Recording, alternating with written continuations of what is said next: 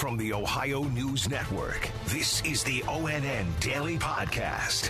It is Friday, January 27th, 2023. For the Ohio News Network, I'm Kate Burdett.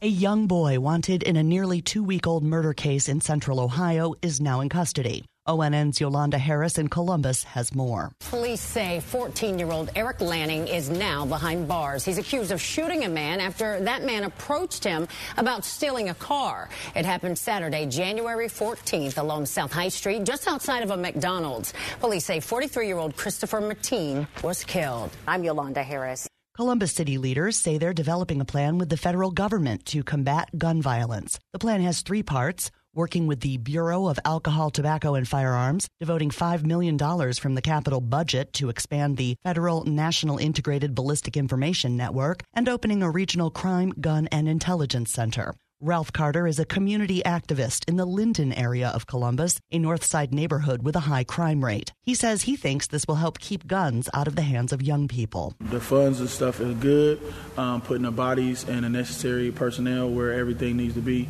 to get these guns out these babies' hands. But I think we're moving in the right direction, but we just need to move a, qu- a lot quicker. Columbus police say 60 illegal guns have already been seized so far this year. They say they take, on average, nine guns off the street each day. A frightening situation for a Cleveland Uber driver after a passenger pickup turned into a carjacking. ONN's Austin Love has the story. An Uber driver simply doing her job, going to pick up a passenger. Police tell us shortly into the ride near the intersection of Shaker Boulevard and Lee Road and Shaker Heights. Police say that the man pulled a gun on her, told her to get out. She did, and then he took off with her car. We were able to get audio of that initial call to police. I'm on Shaker, West Shaker. I was just over and somebody pulled a gun out on me and took my car. She had one of those Apple AirTags in her car, so she was very easily able to track it, and they found the car on Saywell Avenue back in Cleveland. Unfortunately, they have yet to be able to find the person who stole that car. I am Austin Love.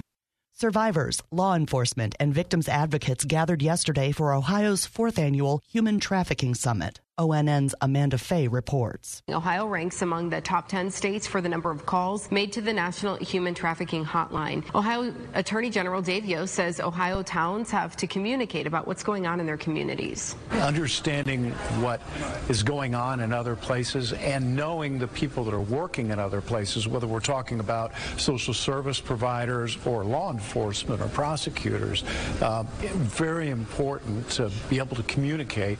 Um, because the, it's coming to a town near you. I'm Amanda Fay. The National Human Trafficking Hotline is 1 888 373 7888. Akron based Goodyear has announced a reduction of about 500 salaried jobs globally, which the company says represents roughly 5% of its workforce. ONN's Dave James has the story. The announcement this morning comes in what Goodyear is calling cost saving actions in response to inflation and a challenging industry environment. Goodyear did not disclose how these job reductions would impact workers in Ohio. The tire maker says they employ approximately 72,000 people worldwide, with products manufactured at 57 facilities in 23 countries. Dave James, ONN News. Columbia Gas of Ohio customers across the state pay a fixed rate each month, plus the cost of whatever gas is used. ONN's Tracy Townsend says the fixed rate is going up soon. The Public Utilities Commission of Ohio agreed to a price hike yesterday, and this means your bill is going to increase from a fixed rate of $37 a month to more than $58 a month. But this increase is spread out over the next five years. So your monthly bill will only go up by three or four dollars per year. So take a look at your statement when it gets in the mail or if you get it online, and that way you can track the increases when they start in May. I'm Tracy Townsend. Columbia Gas serves 1.4 million customers in 61 Ohio counties. To the northeast of Cleveland, residents in Lake County were looking at a tax increase, but not anymore. ONN's Russ Mitchell explains. Just two weeks after voting to approve a countywide half percent sales tax increase, the three member Lake County Board of Commissioners unanimously voted to rescind it. The commissioners voted to drop the tax hike before it even went into effect, following complaints from businesses and residents. The proposal originally came about last month after concerns that Lake County would not be able to fund its current budget. I'm Russ Mitchell. 45 years ago this week, Ohio was struggling through the blizzard of 78. ONN's Angela An reports. The storm actually started off as rain, then temperatures dropped and snow driven by hurricane force winds created drifts 15 to 20 feet high. The storm killed 51 people just in Ohio, and 45 National Guard helicopters flew 2,700 missions across the state as thousands of people became stranded.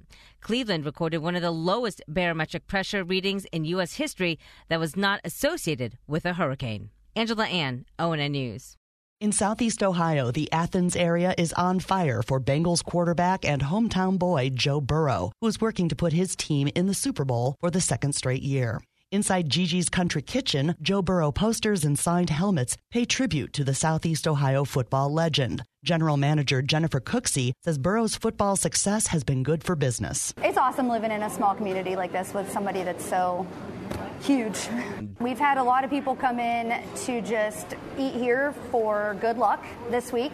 And many order the Burrow omelet, Joe's favorite. Formal Western omelet, and Joe likes to get it with a double side of hash browns and a biscuit. And the Ohio University campus is also Joe Burrow territory. It's absolutely crazy. Like every bar, every place is packed. Everyone's wearing Joe Burrow's number, and even all the flags on people's like houses have Joe Burrow's number.